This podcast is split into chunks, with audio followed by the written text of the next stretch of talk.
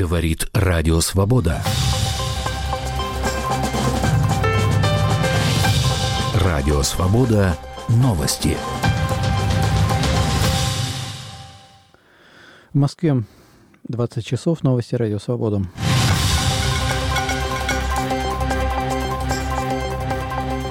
Число погибших в Одессе в ночь на субботу в результате попадания российского дрона типа «Шахед» в многоэтажный жилой дом возросло до семи. Под завалами спасатели нашли тела трехмесячного ребенка и его матери. Об этом сообщили глава Одесской администрации Олег Кипер и министр внутренних дел Украины Игорь Клименко. Таким образом, среди жертв атаки двое детей. Спасательные работы продолжаются, под завалами еще могут оставаться люди. В результате попадания беспилотника один подъезд девятиэтажного жилого дома был практически полностью разрушен. 18 квартир в этом доме уничтожено. По этим данным еще 7 повреждены. Российские военные целенаправленно ударили по жилому дому в Одессе. Рядом не было никаких военных объектов, утверждает генеральный прокурор Украины Андрей Костин. Российские военные удары пока не комментировали. 2 марта, на второй день после похорон оппозиционера Алексея Навального, люди продолжают приносить цветы на его могилу на Борисовском кладбище на юго-востоке Москвы. Некоторые приносят также записки со словами, обращенными к Навальному. На кладбище сегодня пришли матери Навального и его жены Юлии. В прощении с Навальным накануне приняли участие никак не меньше, а по всей вместе существенно больше 13 тысяч человек. Об этом сообщил в субботу независимый проект «Белый счетчик», который занимается подсчетом числа участников массовых мероприятий. По его подсчетам по Братийскому мосту от храма, где отпевали Навального, до кладбища, где его похоронили, 1 марта за полтора часа после отпевания прошли не менее 16,5 тысяч человек. Суд в Москве в субботу назначил административный арест на 15 суток задержанному накануне на прощании с Навальным, бывшему оператору Фонда борьбы с коррупцией Павлу Зеленскому. Его обвинили в нарушении правил проведения митингов. Зеленский ранее был осужден на два года колонии за призывы к экстремизму.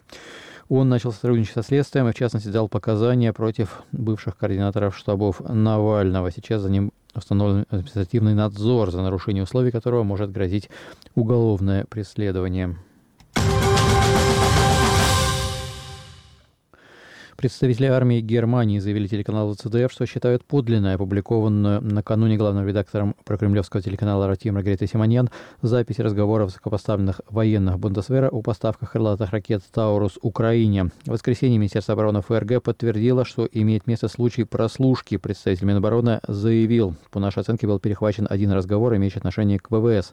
Были ли записаны устный или письменный вариант? Которые курсируют в соцсетях, внесены изменения, мы в настоящее время с точностью сказать не можем. В опубликованном аудио собеседники обсуждают самостоятельное управление ракетами украинскими военными без присутствия военнослужащих Германии на территории Украины. Среди теоретических целей поражения в аудиозаписи упоминается и Крымский мост. Рано утром в жилом доме в Санкт-Петербурге произошел взрыв. Вероятно, в него врезался беспилотник. По данным городского комитета здравоохранения, шесть человек обратились за медицинской помощью, одного госпитализировали. Утверждается, что из дома были эвакуированы около 100 человек. По версии российских телеграм-каналов, целью беспилотника могла быть нефтебаза «Ручьи», расположенная неподалеку. Украинские военные сообщения о беспилотнике, как обычно в таких случаях, не комментировали. Журналист и создатель проекта «Редакция» Алексей Пивоваров сообщил, что из-за закона, запрещающего рекламу так называемых иностранных агентов, он вынужден уволить значительную часть команды. «Я просто не могу больше платить людям зарплату», написал Пивоваров в Телеграме. Журналист также отметил, что передают юридические права на телеграм-канал Пивоваров «Редакция» его редактором. У этого канала более миллиона подписчиков.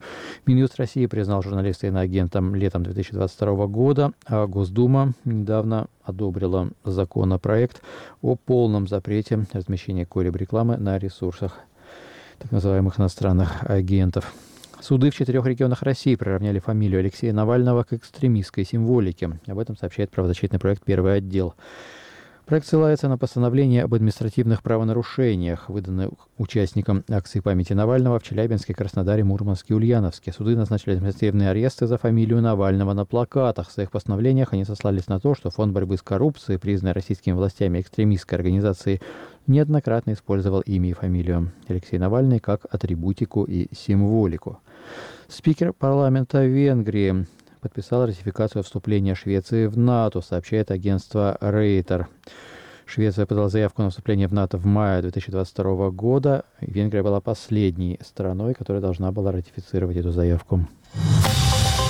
Радио «Свобода». Новости. Настоящий